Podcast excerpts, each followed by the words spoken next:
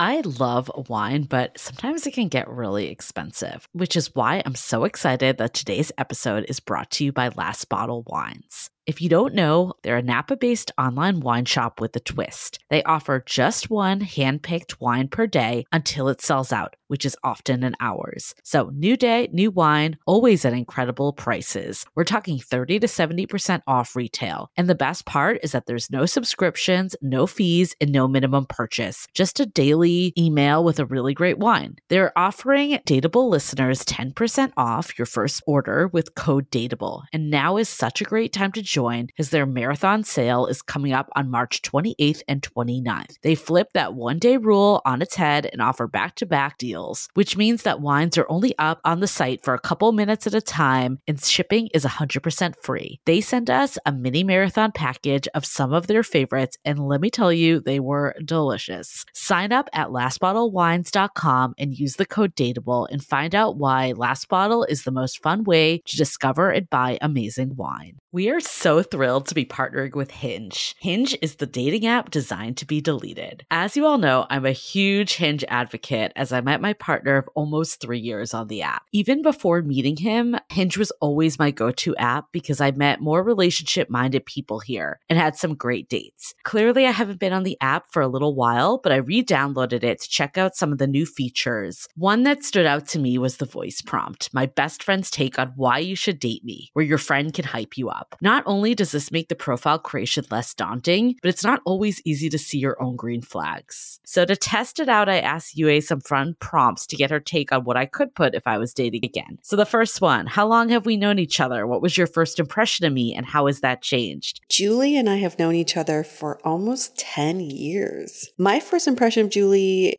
was that she's very social, but I've learned that she has a lot more depth to her beyond the social butterfly that she is. My next prompt What do you think are my green flags? I would say she's deeply loyal. She believes in love, curious mindset, and she is fearlessly ambitious. And then last but not least, what kind of friend am I? Julie is the kind of friend who will always have your back, no matter what. Damn, that feels nice to hear. So download Hinge and try voice prompts today. Then find someone worth deleting the app for. The Dateable podcast features real stories from real people of how they make modern dating work or not. I'm your host, Yue, former dating coach turned dating insider, if you will. On each episode, you'll hear commentary from my producer, Julie Krafchick, and other surprise co hosts. This episode of Dateable is brought to you by 500 Brunches. 500 Brunches connects like minded people with similar interests to meet in real life over brunch. You answer a quick questionnaire about your interests and how you spend your time, and then they'll match you in small groups of six to eight at a brunch spot in San Francisco. Get a free entry into a brunch now by signing up at 500brunches.com and using the code DATEABLE. Hey everyone, welcome to another episode of Dateable, a show all about modern dating. We're still in the off season, getting ready for season six, which is about to start with a bang. But before we do that, it's time we revisit a panel we moderated at General Assembly on tech and dating. The discussion tackled five main challenges of modern dating, including the paradox of choice, the messaging black hole, superficiality, lack of mystery and romance, and the lack of accountability. Our panelists included industry experts from Coffee Meets Bagel, Three Day Rule, The League, and Luvidya. And the goal of the discussion was to find ways to leverage technology to work for us when it comes to finding love. So let's go from the very beginning.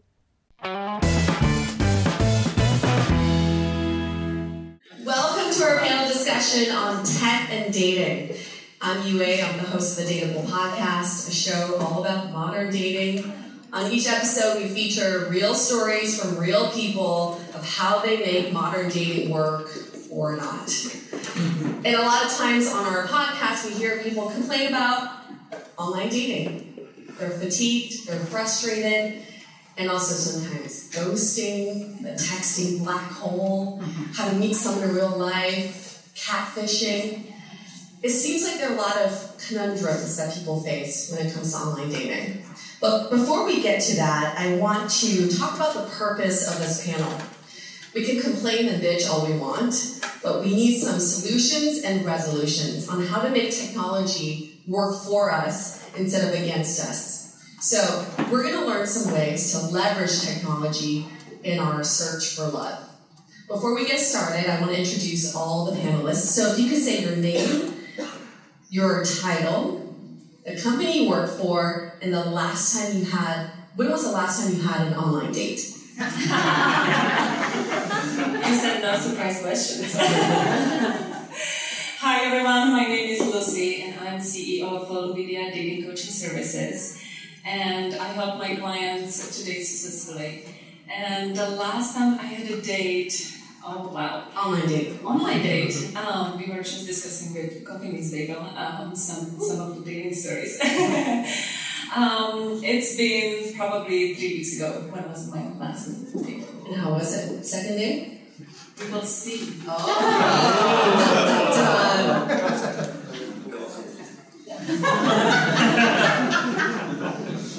Hope your is not in here. So. All right. Um, so I'm Daniel. Pleased to meet you. I'm a data engineer for Coffee Meets Bagel. And the last online date I had was a while back. I'm dating someone pseudo stable now, and uh, it's probably like six months ago. So have you guys DTR? Sorry? Have you DTR'd yet? What's DTR? Oh. oh! Anybody? Yes. Define the relationship? Oh! Define the relationship, Daniel. Yeah, I think we have. Sort of. It's been six months. I Yeah, think yeah, yeah. We have, we have, we have. Very I have a Nintendo Switch now, so I guess that means something, right? How is that correlated? She needs the stuff from my house, so. Oh, got it. Okay. Her Nintendo Switch. Okay. Yeah. Hi guys, I am Blake, and I am an Android engineer at Coffee Meets Bagel. And my last online date was probably a few weeks ago, as I'm sure we'll talk about, and a lot of you guys experience uh, the the waves of interest in online dating. You really love it, and you're really over it. Right now, I'm kind of crescendoing, doing this motion. I'm sure I'll get into it again. I'm on the app all day, so you know, get over it. Hi everyone, I'm Tina and I'm the Chief Operating Officer at Three Day Rule. We're a personalized matchmaking company. And my last online date was about two and a half years ago. My boyfriend is here right now. and we actually met on Coffee Meets Bagel. Um,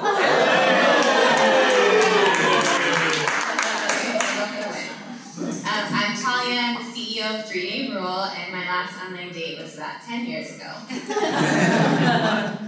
Online. Uh, my name is Tim Seitzer, Director of Engineering at The League.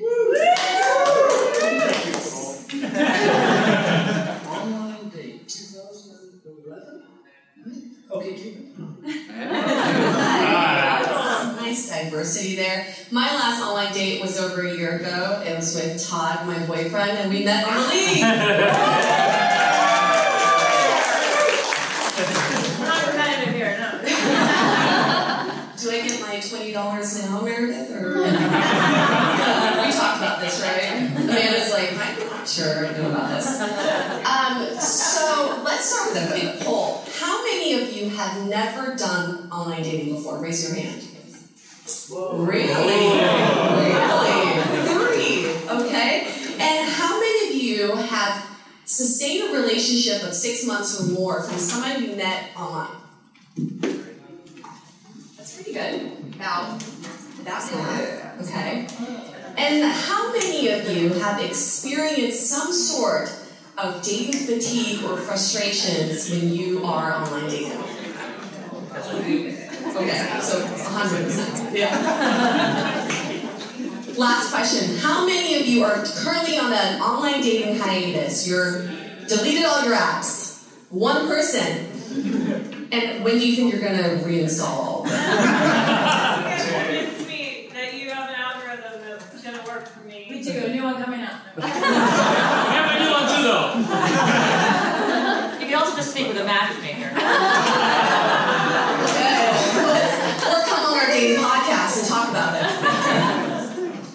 So before we get to some of the challenges that you guys have faced with online dating, I want to talk about some of the good that's come out of technology.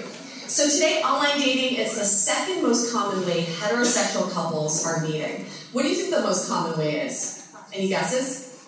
College. Bars. Bars.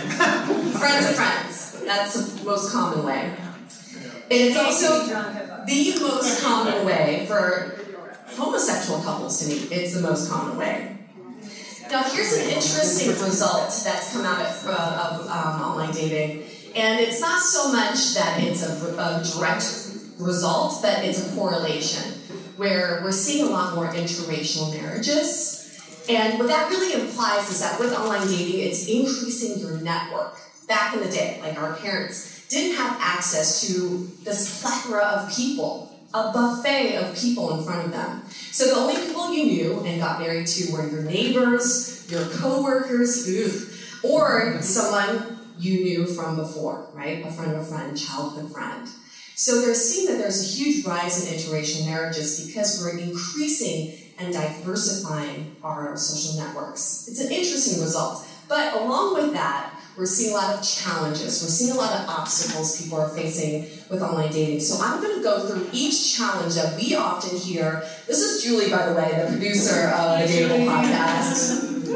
We're going to go through all the challenges we hear all the time from our listeners or guests, and then we're going to try to find ways to resolve these challenges. So the first one, the paradox of choice. Okay, you have a buffet in front of you. This is what happens all the time. You want to try a little bit of everything, and by the end you have a tummy ache and you don't remember what was best, right? That's a paradox of choice. So what often happens with online dating is that you feel like there may be something better out there.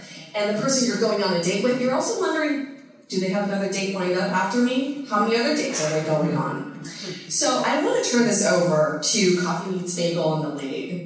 How are you accounting for this challenge, and what are some ways you're helping people narrow down their choices?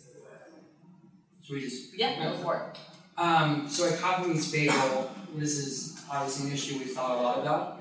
And if you've used the app before, you know that you get a limited number of potential free matches every day at noon. Um, it's six for girls and 21 for guys. And this number, these numbers aren't random. 21 for guys? 21. But these aren't random numbers. We've, uh, we've thought a lot about them, and we've discovered that they are the sweet spot for each gender. And uh, what I mean by that is it's enough matches where you feel like you've seen a lot of people and you're interested in seeing more, but not, or it's few enough that you still have value attached to each one of these matches. Um, and then additionally, once you match, we give you a seven-day window to chat with the user. Um, you can you can extend that, but that seven days kind of gives it a sense of urgency, which additionally adds value. We feel. So we at the take a slightly different approach. the people we give you three per day. That's it. So the people that you're looking for are the ones that we recommend. We think with the algorithm, with all the work, with all the people that we've seen, that one of those is going to be good for you. That doesn't mean that they're going to want you back, but that at least gives you. Think about it a few years ago, and it was a really rare window where you could go to a bar and meet someone. Now, if you're going to a bar, they've already met for some other reason. They're going on a date. They're meeting friends. They're too busy for dating. So now we're doing online dating. So now one person that you can talk to. Do that for seven days. Try to keep up the conversation for seven days with those two people. That's really common. So one person a day, two people a day. That's what we think is useful. Have you ever uh, met a user who's basically exhausted all of their options? I know Bumble isn't represented here, but we do have a guy friend who swiped through the end of Bumble. Has that ever happened? In San Francisco? Yes. What happened? He moved to New York. Uh, well, it's all about if you give 21 matches per day, uh, people don't have an infinite swiping option. And therefore, the, the, the turnover, the amount of people that come into the app every day, is, is higher than the number of people that actually go out because they find a relationship. So uh, realistically, I mean, and when we look at this data every day, and we just make sure that there is the right balance between them, and uh, hopefully you will never exhaust your potential matches. And how do you account for idle accounts, people who've gotten in relationships that they didn't delete their accounts? Yeah, that's a really good question. So uh, what happens is if you don't specifically tell our application that you've gone on hold, we call it, because you found you found the love of your life. Uh, we will uh, automatically, the, well, the algorithm naturally will start deprioritizing you, obviously, because we, we value, we prioritize people that are active on their application, that are engaged. And uh, if after after a specific number of days, you, uh, you automatically go on hold, which doesn't, which necessarily means that you have to go back on the app to to uh, re re-log in and uh, restate your your status as looking for a partner. Mm-hmm. Tim, how do you guys account for idle uh, the, the interesting thing about idleness is there's a reason you've gone idle. So we try to differentiate between have you gone idle because you've gone on vacation. When you're on vacation, you want to disconnect, you want to turn off food and refresh. That fatigue syndrome. So you fatigue every seven days, let's say, that's your vacation. So let's not do anything to you because you're going to build this up. We may slow it down, we may speed it up, but now it's very interesting because we're creatures of habit. We're going to do the same thing.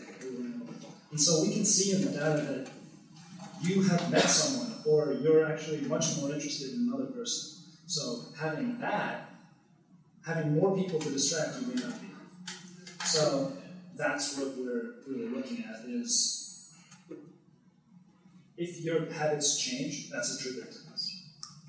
And let's take this back to um, this paradox of choice that we're talking about. I want to turn this over to Three Day Rule and Lucy over here. How do you guys help your clients to navigate through all these options?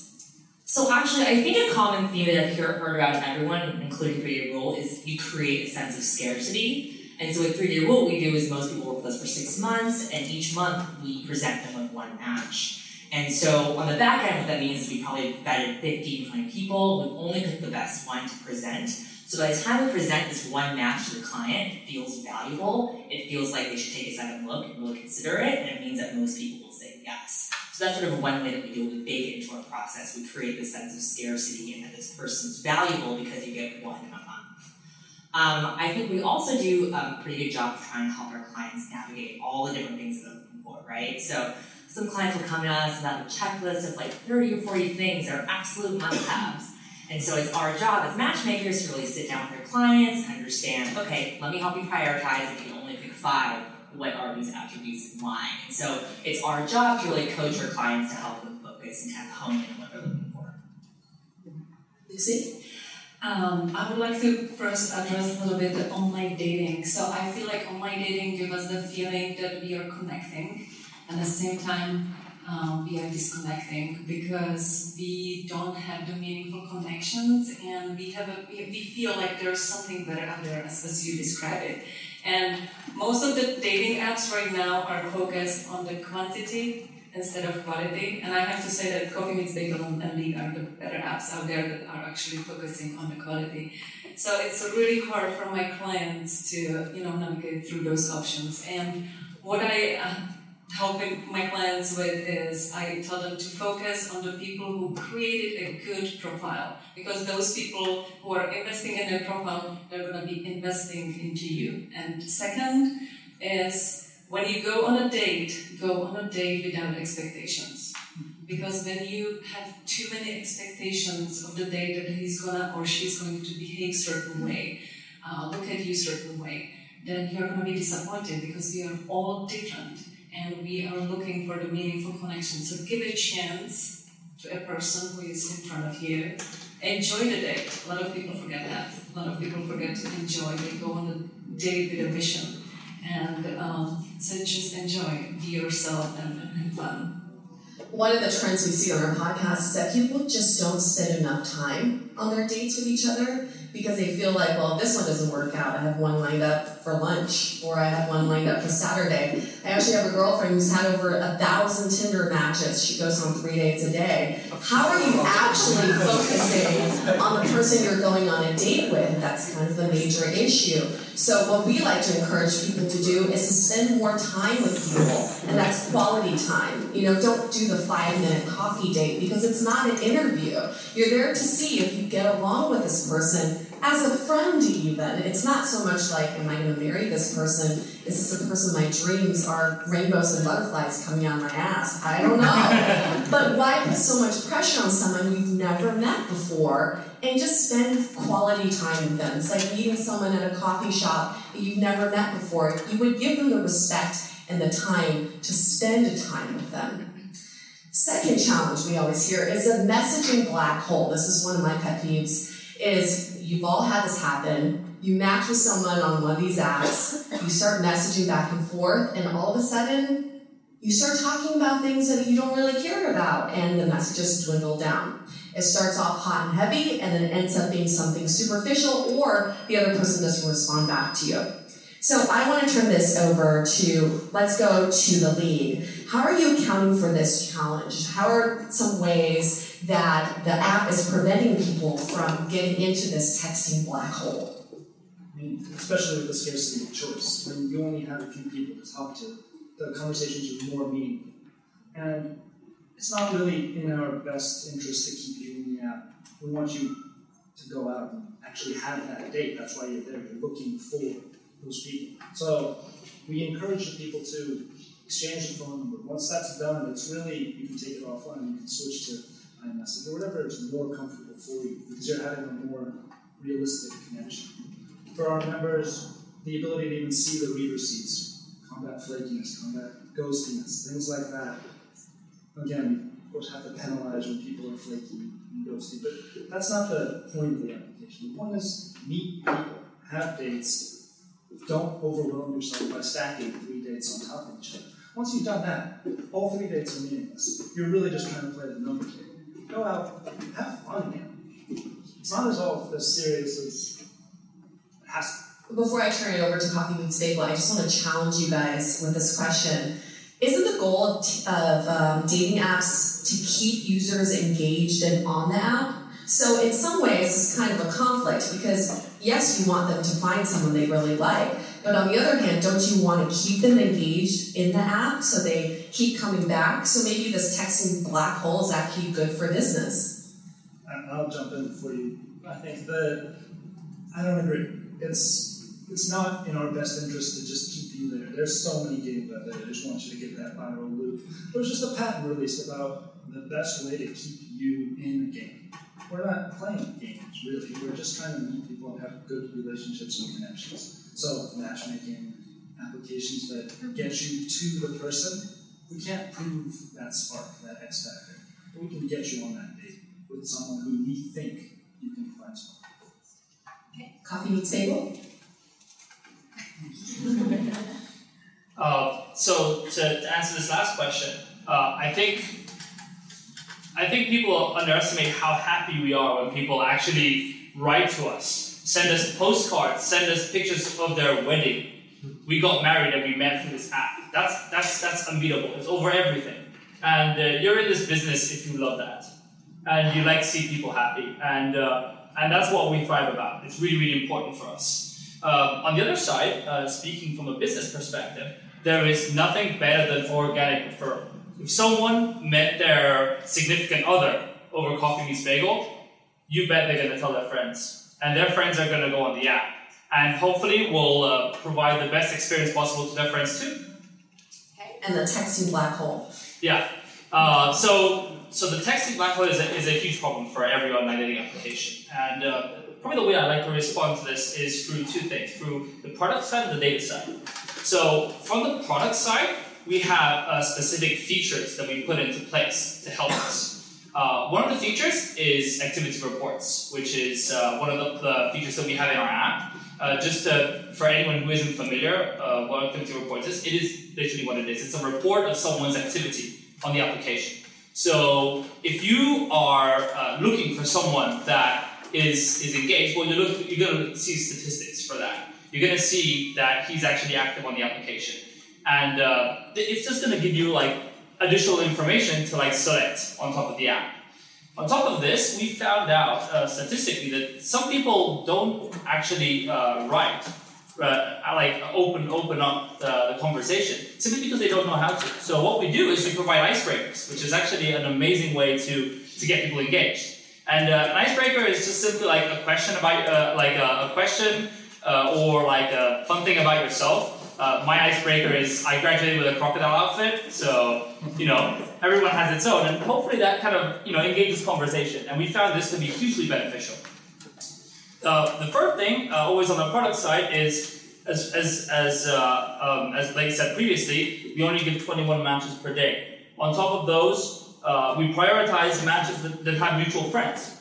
So that, that increases your level of accountability, and uh, also your your your probability to engage with the people that have mutual friends. Uh, this makes every match not a product, but an actual person, like someone that you're actually interested about that you read about them. And because you have that social connection, that's hugely important.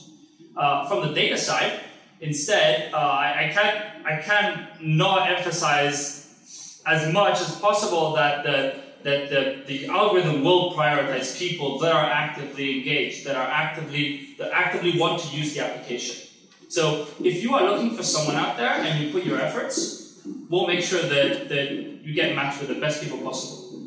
And I think that goes into messaging as well. How many of you have just sent out a bunch of haze in a row, just hoping one person will respond back, right? We've all done that. If we invest more in our messaging and know what your goal is, we get this question a lot. How do I take this offline? If that's your goal, is to meet someone online to take it offline, then you should try to do that in your messaging. Instead of doing this small talk, People can, can have hours to mull over a message. People can have different personalities through messaging. But your goal is to meet them in real life, right? So why not take that to the next level within the, what first few hours of messaging or first two days? Set yourself a rule. And also, we like this idea of getting that initial message to a phone call. I know we're afraid of message of um, phone calls, talking to a real person on the phone, but it actually is really effective in filtering out the people you're going to be spending time with. You've been on dates where you're like, oh, I would have known we weren't going to be a match if I just talked to this person on the phone, right? So we got to filter better. Yes, definitely. I just want to comment on this. Um, use the app as a mediator and take it out. You know, go on the real dates, make a meaningful connection what is interesting about you know the black holes is and, and so you know and the behavior on online dating is that online dating was thrown at us and nobody said how to behave. There were never written rules social rules about how we should behave. When we were little kids your mom would always tell you okay you have to answer this question. Somebody's asking you a question. You have to say thank you. You have to say hello. So we grow up with the social norms, how we should behave, right? But um, when the modern technology came and on, on all the dating apps, nobody said how, how we should behave. And the screen is giving us a little bit of um, um, feeling that we don't have to keep those social norms um, going. So it's, it's very interesting what is happening right now with, with online dating. Absolutely, we're all in this together. We're going to get through this together. Next challenge we always hear is it's superficial. Online dating is superficial and filtering based on age, height. I mean, I wouldn't have met Todd if it weren't for Amanda and Meredith over there because we were doing an episode on the league for Dateable and I wanted to go on the league to check it out. So I expanded my age category and I just didn't care. And Todd popped up. Expanded it to 25. Who would have been normally not in my filtering range, but you know, I did it and, it, and we met. So, how do we, I'm, I'm going to throw this over to three day rule. Do you think preference matching can really predict chemistry? I would say that the number one thing that we work on with our clients is to be open-minded, exactly the way you did. You know, people have these really short preferences. They'll say, oh, I only want to date 35 to 40. And then we'll say, if I found the perfect guy for you and he was 41, are you going to say no? I was like, no, I would say yes. So people are just narrowing their pool. And every time you add the, uh, something on your checklist, you're really narrowing it further. Lucy, do you have anything to say? Um, yes, I think um, it was also mentioned over here. I would suggest to narrow it to three to five really core values that you're looking for a partner.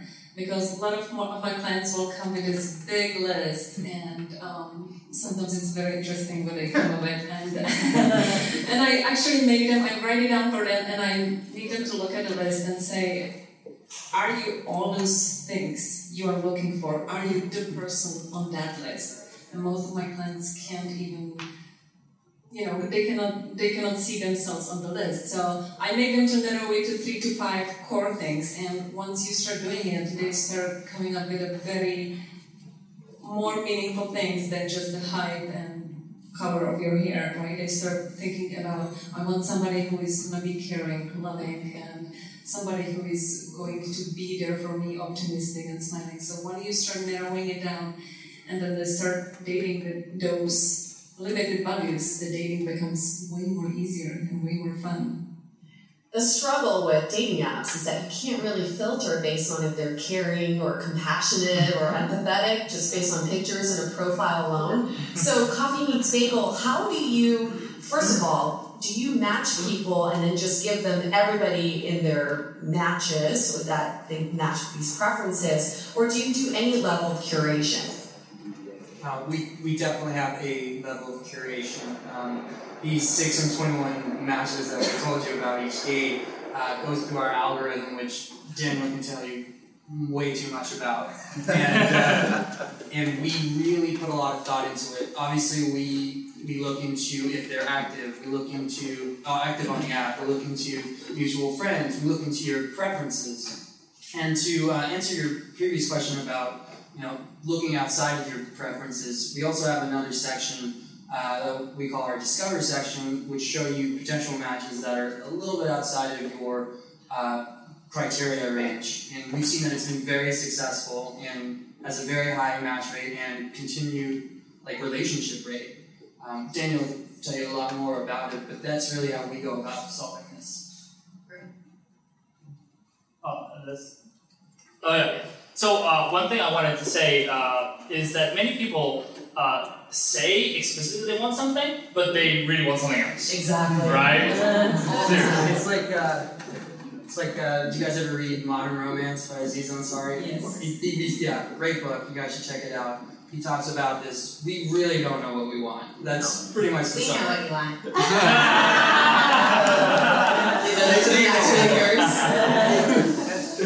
Yeah. Uh, and, and so uh, and so what what our what our algorithms do is they learn over time. They learn they learn your behavior. They learn how you interact with other people and the, the depth of that interaction. And we use that use that information to then recommend you uh, great matches every day. Um, I just have a question because chemistry is not based on algorithm, and you can you cannot make you know connections. Um, I mean, you know, you can make an algorithm based on facts, but chemistry is not. Oh. right. Uh, so what, what we try with, to do with the, with uh, with our systems is try to learn as much as possible. Probably, uh, you know, it, it's really hard to to specify uh, uh, chemistry. If, if we find the best approximation possible, and we, we, we give a, a high throughput of matches, right, uh, of high quality matches, uh, which are still capped. Uh, I, you know, we, we, we try to aim for the possible, the best possible outcome. Uh, what we often see is that people are stuck in their own type. What does that mean? You only know what you know, right? So you're looking for someone that you've already dated before.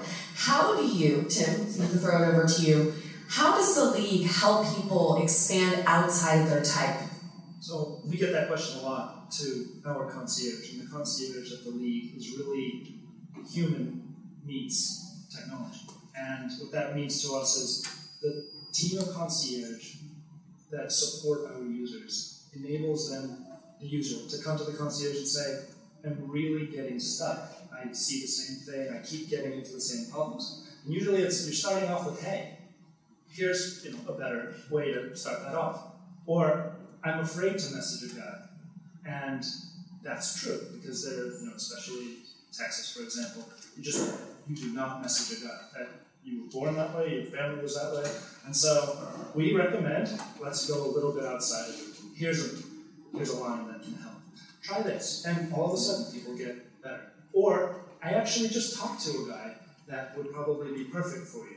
His preference is nowhere near yours. But if you open up your preference, we're not saying reduce your preferences, but try it out. See what happens. You may really have a good experience. So, how do you utilize this concierge as a user? Yeah, well, it's really there. So if you open up your phone, the league, bottom right, concierge, send a message. Has anybody used the concierge?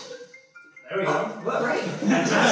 Some of the concierge? No. I know that for the females, there's a really hot concierge, oh a guy. But what about the men? Is it like a hot girl? She's hot, yeah. Or she's hot, okay. you might want to make them less hot.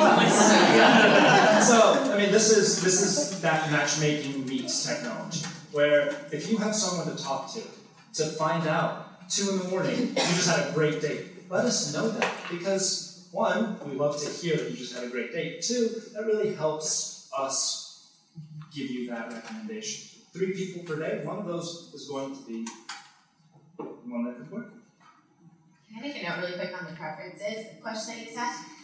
The majority of our success stories come to us wanting something, and we match up with someone pretty different, and they go on to get married. So a lot of people come to us with this is everything that I want, but it's not necessarily what they need. And it's really important to work with a matchmaker and talk with them about what are your goals, what would you like in the future, how would you like to raise your children? Because I think a lot of people are not looking at it in the right way. They're focused on what they saw in movies or maybe what their parents told them. It's not necessarily what they need for the future.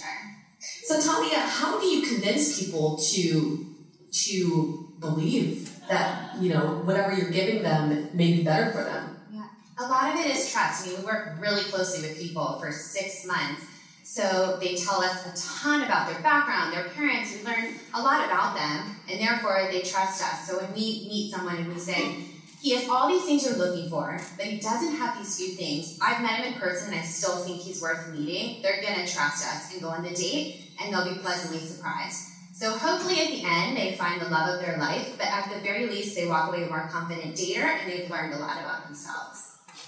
Uh, you might not have the statistics for this, but how often do you see a client ending up with someone that they never thought they would end up with? It's the majority of the time. Interesting. And one other way that we're able to open up people's minds is we will deliver a match that exactly fits what they said they were looking for, and they didn't have a good date. And so one of the things that we do is we actually do post-date feedback on all of our clients. So after the date, we call them, we say, hey, how did it go? They tell us how it went. We do the same with their match. We call their match, if you like them, if you not. And so that gives us a lot of intel. And so a lot of times clients will be like, oh my god, you were right. Like you were on the dot. He met A, B, and C, but I just wasn't feeling it. Let's try something new. And so that's another way that we're able to, to open up clients' minds as well. That's a great point because again, on the on the podcast, we hear people staying within their comfort zone. So you become these dating robots where you can go on these dates and have a great date because you know exactly what to say, you know the mannerisms, you know where to go. But then you leave and you think, was that a good date or was I just entertaining myself, right?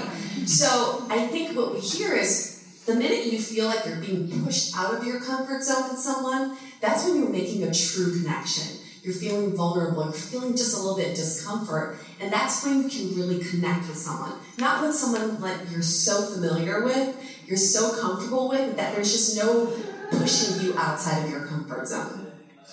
Next challenge we hear lack of mystery and romance. Mm. Is romance dead? So with online dating, you know everything about someone before you even meet them, and some of us, guilty, do a little background check. You know, once in a while, you just do a little Google, LinkedIn, call up a friend, local police station, whatever.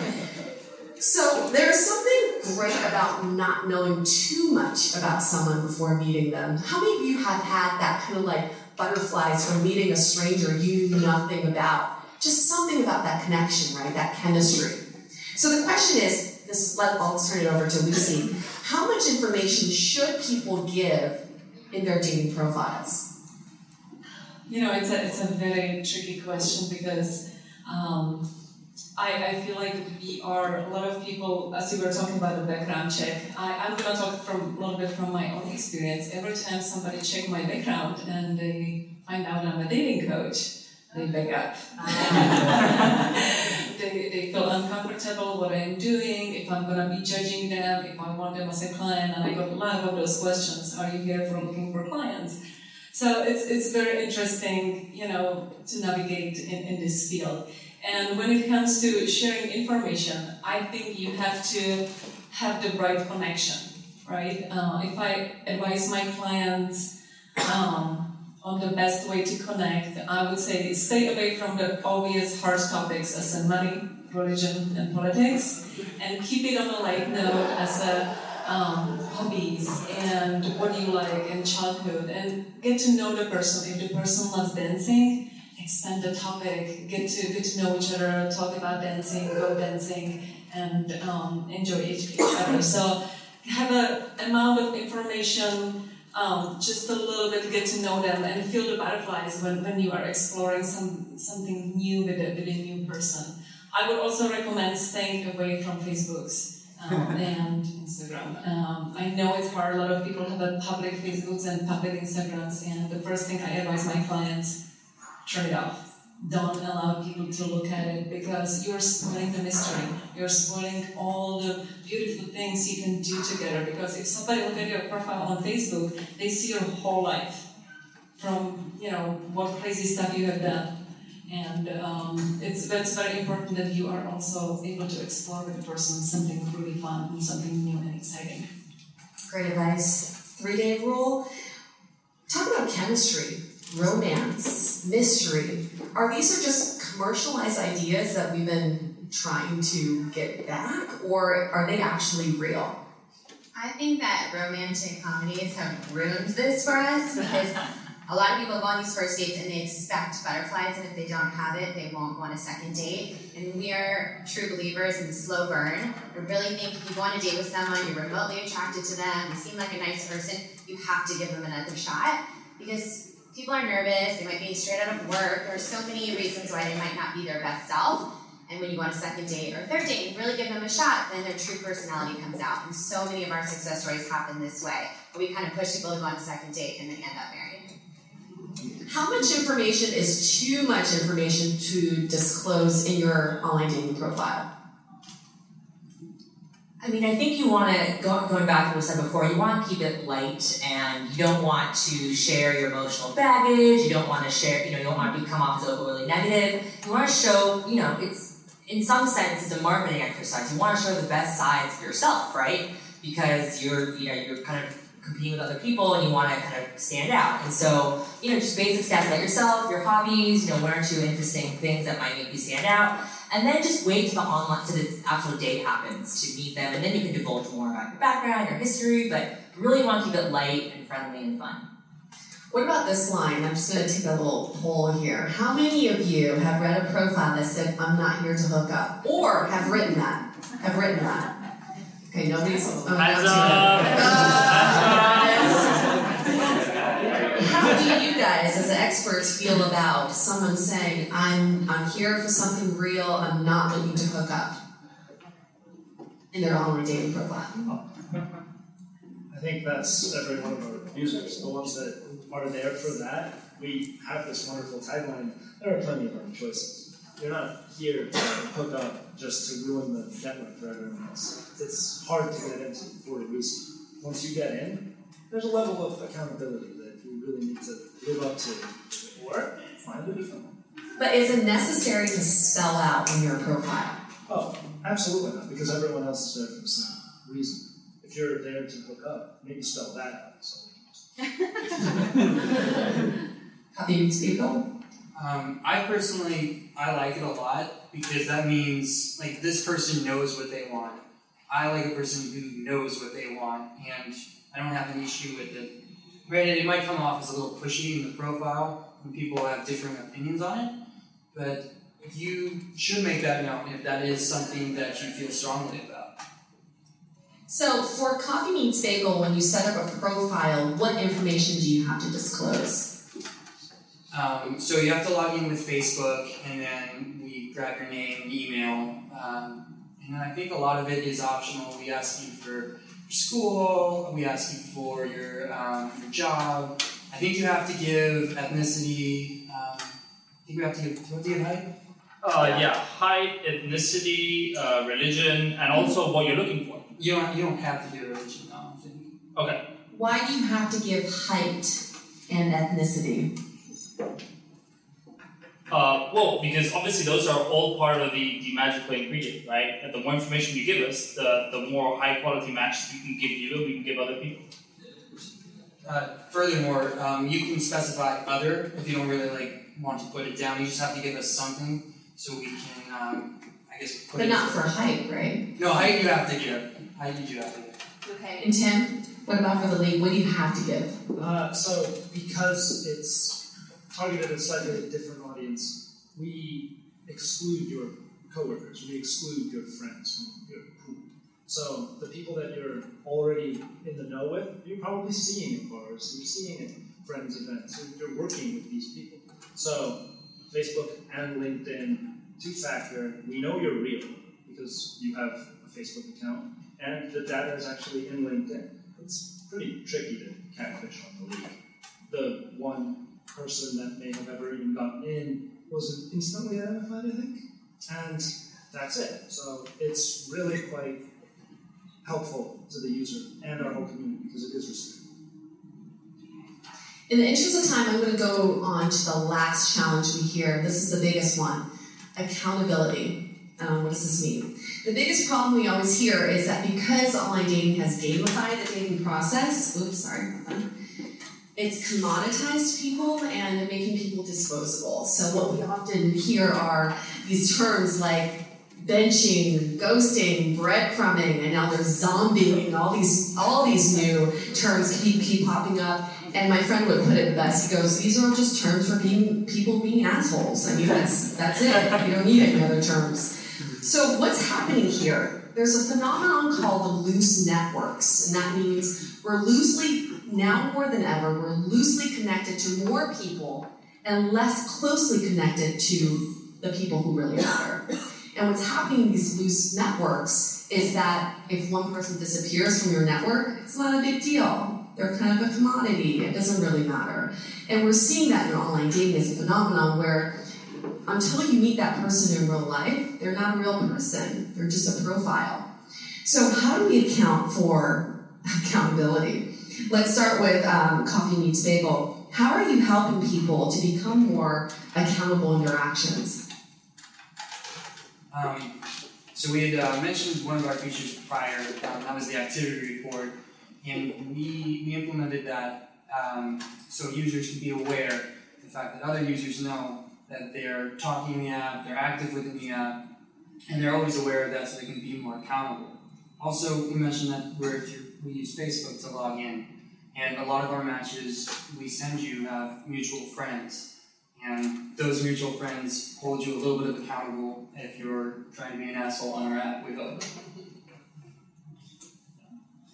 Uh, I, I really can't emphasize enough that uh, this this tool online dating is we take it we take it really seriously. If you're on our app, you're you're on to find someone, and and it, from a data perspective, we prioritize the best type of connections more than anything else. If you're, for example, uh, just uh, vanity swiping, or uh, if you're just simply trying to do it for your own personal uh, lust, um, our system will understand that, and uh, and uh, we will will obviously value a, a like from you far less than we would value a like from someone else, which gives their only like to a specific person. So are we all graded in app?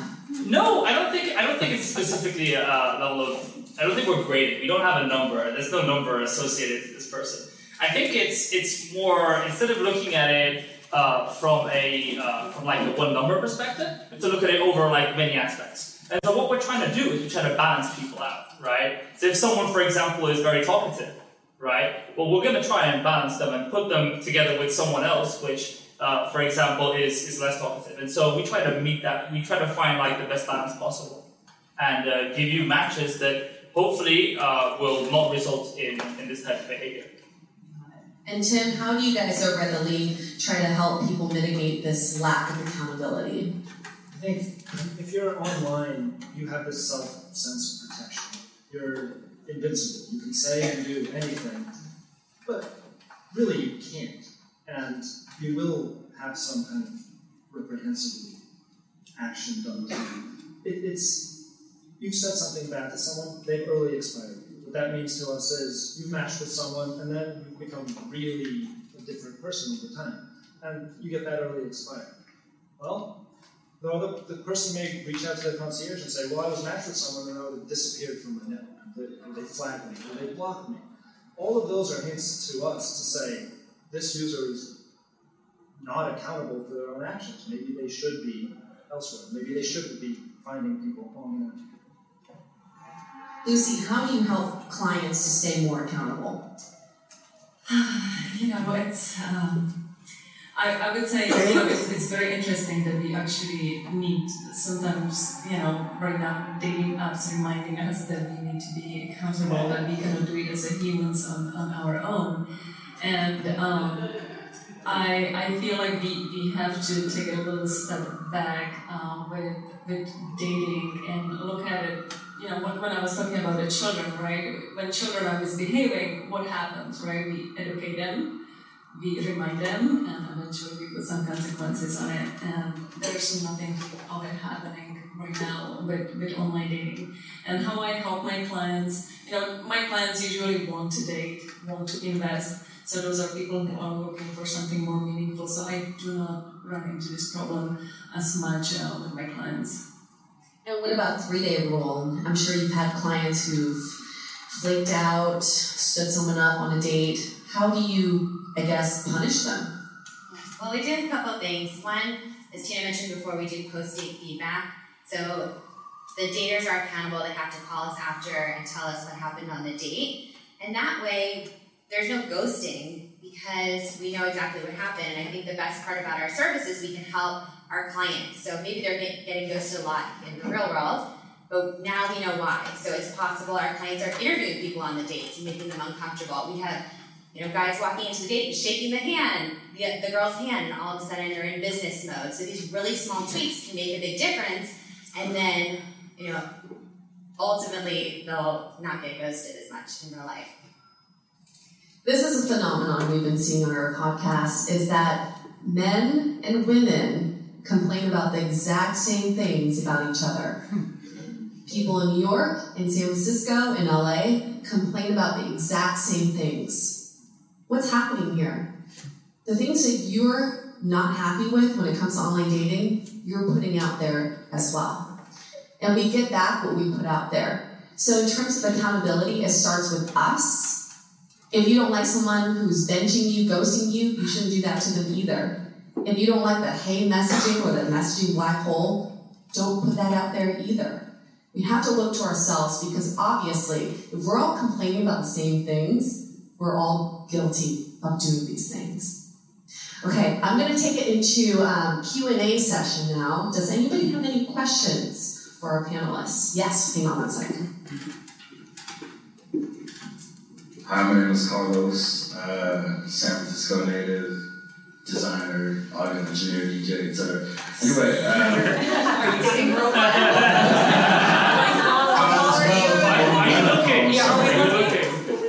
yeah, uh, not He's online looking. though, not online right now. That's partially why I'm here, but also had an interesting question. Uh, a lot of people like to talk about um, 420 friendly on their profile. That's something I like to do. It's very personal to me, but uh, I'm not. I'm pretty candid about it. I'm wondering if like that's something that's like a deal breaker when it comes to dating people, uh, or at least putting it online at first and then disclosing it later. I don't know. What do you what, what would you suggest around Who do that? you, who do you want to ask? Um, you know, I like your opinion, so. That's all. I think if it's really important to you, then it's okay to include it in the profile. But if you're open to dating people that aren't 420 friendly, then save it for later, you know, the third, or fourth date. Okay. I would I would also say, you know, there's dating apps for every everybody. There's a 420 friendly dating app out there. You might want to check that out. yeah. So I have a question. Um, I don't know who I'm asking, to be honest. Anybody who has an opinion on this, but something I notice as I use the apps is that I run into a lot of the exact same profile over and over again. I run into the sort of archetype that I run into repeatedly in San Francisco, somebody who loves travel, foodie, is into adventure, likes to read a book once in a while, you know, all these things. And it tells me absolutely nothing about them, uh, because pretty much everybody likes these things. Uh, how do you get around this, or how do you? Maybe this is a cultural thing, but you know, how do you solve this problem? Really easy to say about. Okay. Okay. Well, the way we solve it is that we write the bio based on our feelings meeting that person. So when we send you a bio, it's based on our meeting. So we'll say, we met this girl, she's incredible, she's witty, she's done all these things in her past. So you get so much more information about that person, and it's based on our experience. Yeah, for us, the people that show up on other applications, they use the same photo. The way that you come onto the league is there's a review process to get in. So we don't really need more lawyers on our app. We have we have the lawyers in the league. So now it's are you a Doctors Without Borders? Are you doing something that's different than Machu Picchu? And, and uh, said this earlier the more you invest in your profile, the better a response you're going to get. So I think this is actually good news for you because you just weed out all the people who have the generic profiles, and you'll find a few that actually spent time doing their own profile. And then I'll throw it back to you, make sure your profile isn't generic get rid of those Machu Picchu pictures. Um, any other questions here? All right, curious, 10 years in the future, is online dating, is this just the new normal? I think now when you meet someone online, it's like, oh, you met online, it's still kind of, you know, taboo, but say 10 years is, you know, down the line, is meeting someone online just gonna be, that's how we're, you know, used to meeting someone? Fabulous question. So uh, I, I think that I, I, I love the fact that online dating is, is, is a tool, right? But you have to go on a real date. You have to meet the person in real life. So use this tool as, as, as best as possible. But you never want to change the, the actual way you know you meet people. Like or, organic connections are, are obviously amazing. And uh, what what we're trying to do with this tool is we're trying to we're, we're trying to build those organic connections. We're trying to see what people what people do organically, and we're trying to basically use the power of, of you know lots of people and uh, intelligent algorithms to go that way. But no, we would never want that to change.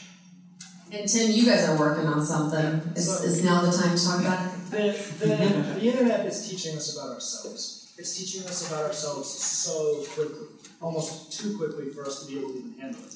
Imagine five, ten years ago, you walk, you saw someone walking down the street on a cell phone. That was the weirdest thing that you could possibly see.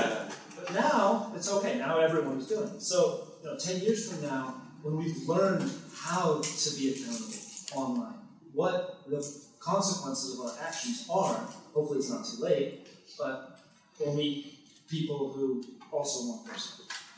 And just a technology based answer to that question is um, we're exploring this idea of VR dating, virtual reality dating. So, beyond online dating apps, beyond the websites, imagine two years, one year from now, six months from now, you just put on your VR goggles and you could be meeting someone from Germany at a coffee shop in France. So, we is that going to help us connect better? Is it going to help us disconnect? What's going to happen? That's kind of the answer, the question we have to answer. How's technology going to help us to connect deeper, not just connect more? One last question. Yes. No women want to ask questions here? Um, without picking on any of the apps represented up in the panel, uh, maybe so looking at the maybe a mainstream app, what are your thoughts, and even if it anecdotal, about fake profiles uh, and balance of genders in the heterosexual dating world? Oh, I wish Bumble was here. I mean, it's really hard to get a fake profile on the league. It's very easy for us to tell. It's got one photo, it's got no LinkedIn data. The history is there. And Facebook history goes back for 15 years now. So if you have a history of a year, maybe you just discovered the internet. If you have no LinkedIn history and no work history and you've never been to a school, and your photos actually appear everywhere else online, I don't know, what does it look like? Yeah. Uh, with, with Coffee Meets Bagel, it's the same thing. You have an approval process. Before you're actually shown in the wild, there is an approval process. And, uh, and that's when uh, we have like a multitude of, of algorithms or uh, it, and, and customer service that basically uh, make sure that you are you are not uh, a scammer. And obviously, like there, there are obvious people and there are not obvious people, right? So, uh, as saying previously, obvious people have like no mutual friends, a new uh, Facebook profile with with zero friends. These are easy things to spot. These are things that we block from day zero. But there are also hard ones. There, there, there, there are smart people out there which, which obviously are harder to match. And, uh, and that's why uh, our customer support is like hugely invested and uh, we have, yeah, there you go, there, there he is. there he is. He's hugely invested in, uh, in, um, in answering everyone's inquiries. And as soon as we have uh, a, a uh, like a 1%, 1% uh, sig- uh, signal from, from other people in the community that you're, that you're a scammer, well, you're going to be basically placed on hold immediately, and we're going to do further investigation. We take it very seriously. Very seriously. And seriously, we need to wrap this up. We're running out of time. Um, we're just going to go around, starting with Tim. Give us one parting last word about how to how people can make technology work for them and make dating more enjoyable. Try and disconnect. Try and disconnect once in a while, just to see what else is out there. If you don't go to a baseball game, go to a baseball game. Go meet someone, and then bring that back into online because you've learned more about yourself. Talia? I always go back to just being open minded. Like, use all the apps, they're all amazing. There's so many resources out there, but expand your mindset. Um, tip for women is message first. A lot of women are still pretty traditional, but what they don't realize is that men love getting messages online. If you look at the average male's inbox versus the average female's inbox, it's a huge difference. So you really stand out and make the first move, and why not? Just send a quick message and good things can happen. I know I do. Uh, my advice would be quality. Um, I see it in myself all the time. I just fall into a routine. I do the same date. I send the same messages. Really, what am I expecting to get out of that? I need to put in the time. I need to put in the effort to put in, make quality date, have quality conversation, have quality profile. Um, get out what you put in. I would say try swiping less and uh, try getting try just getting a fixed number of, of people that you want to match today. Take take it very seriously because you can always swipe infinity, but you always automatically like we're just gonna treat people as products, and that's what, what we want to do. We want to actually understand more about these people. So uh, limit the number of options you have per day and uh, consider every person as unique. I would say go on a real dates and have so much fun with, with your date and enjoy your date. Great. I would say two things. One is quality over quantity, filter better. Mm-hmm. if you don't filter better, you're just going to go on a bunch of crappy dates and you're going to be in bad mood. Filter better. Make that phone call if you can. Second one is be accountable. If you want other people to be accountable, you should be accountable too. So learn that accountability and respect everyone that you're swiping left or right for or matching with. Okay, we're to wrap this up. Again, um, if you're not familiar with the Dateable podcast, we have a show, it's a weekly show, and we feature these real dating stories. And we had an episode that just came out yesterday about a guy who's 30, he has never kissed a girl. And um, it's not a rare situation, you know, because San Francisco attracts a lot of high achieving individuals who focus on their schoolwork, who focus on their academic career, who focus on their careers. And they come to San Francisco and they end up in, you know, like in their adulthood and they think, hmm, maybe now it's time to be in a relationship. Does that just happen like that? Boom, get into it? It doesn't happen like that. So that episode is actually really interesting because I think we can all find it pretty relatable. How do you actually go and make that effort to be in a relationship with someone. Um, we, we're also looking for people to be on our show for season six, which is going to start in January. So I'm sure you all have interesting dating stories. I want to hear all about it. The whole world wants to hear all about it. We're at 500,000 listens, so um, you're going to be broadcasting to a lot of people, but we can keep you anonymous. And here's a little secret we can also change your voice.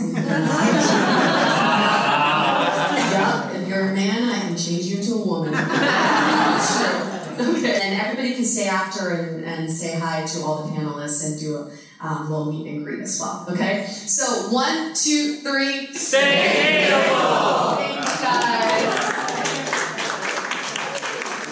To connect with us, visit dateablepodcast.com.